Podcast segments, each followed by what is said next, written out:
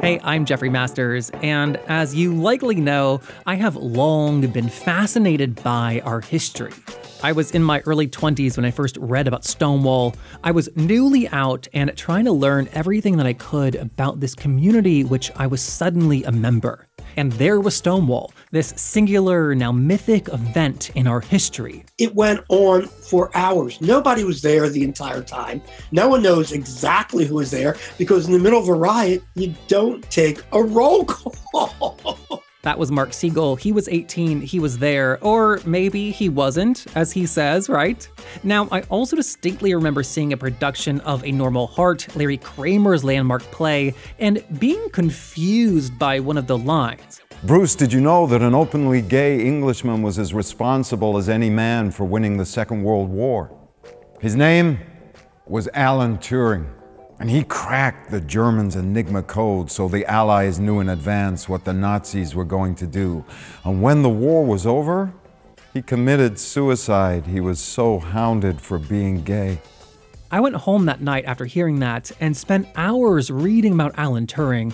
This was years before the movie would have come out, and I was angry. I still am. The man who figured out how to decrypt the Germans' intelligence code, effectively speeding up the end of World War II, was gay. And for all the countless classroom hours devoted to the war, the only queer people ever mentioned are the ones in concentration camps.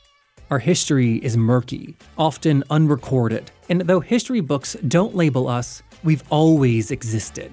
What the radical movement in the early 70s did was not to say that we want to knock on the door. We wanted to fucking break it down and march through and tell society, we're changing you, you're going to change, and you better live with it. We have made tremendous progress over the last 50 years, but that progress has not been evenly spread. LGBTQ people are not bound by any particular race or gender or socioeconomic status, and the inequalities and inequities that exist in American life also exist in and around the different letters of the LGBTQ plus experience. There aren't that many black girls still alive to come this far. So we got to be there for everybody, let them know that they can get here too.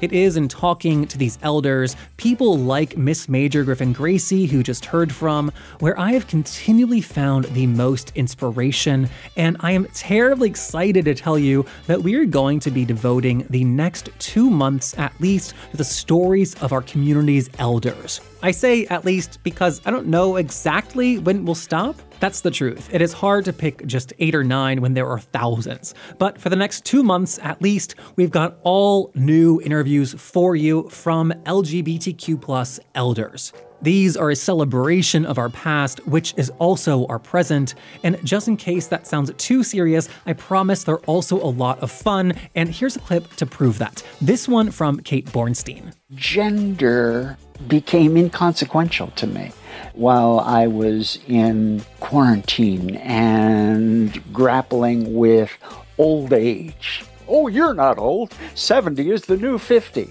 Fuck that. 70 is the same old 70. My face is sagging. My boobs are sagging. Boy, oh boy, way down to my waist. And you let go of that as being necessary to your gender. So, starting this week, we're kicking off our big LGBTQ plus elders project with Barbara Satin.